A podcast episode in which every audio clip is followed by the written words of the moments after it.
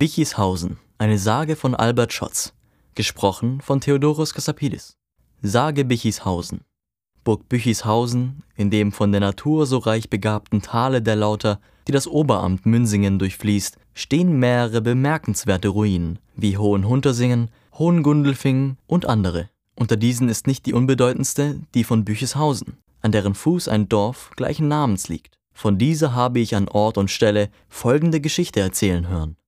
Vor vielen hundert Jahren lebte hier ein tapferer Graf aus dem alten Geschlechte der Butler, der einer der verwegensten Wegelagerer war und welchen seine fromme Gemahlin vergebens von seinen Raubzügen zurückzuhalten suchte. Einst fiel er einen reisenden Kaufmann an und führte ihn gefangen auf sein Schloss, wo er ihn zu Tode marterte, um von ihm Geld zu erpressen. Von dieser Zeit an hatte der Graf keine Ruhe mehr, so dass er sich in der Lauter, die damals viel größer war als jetzt, ertränkte. Nachdem die Gräfin seinen Leichnam aufgefunden hatte, baute sie eine Kirche, worin sie ihn begraben ließ. Dieses Grab wird noch jetzt gezeigt. Die Burg Büchishausen wurde im Dreißigjährigen Krieg von den Schweden zerstört.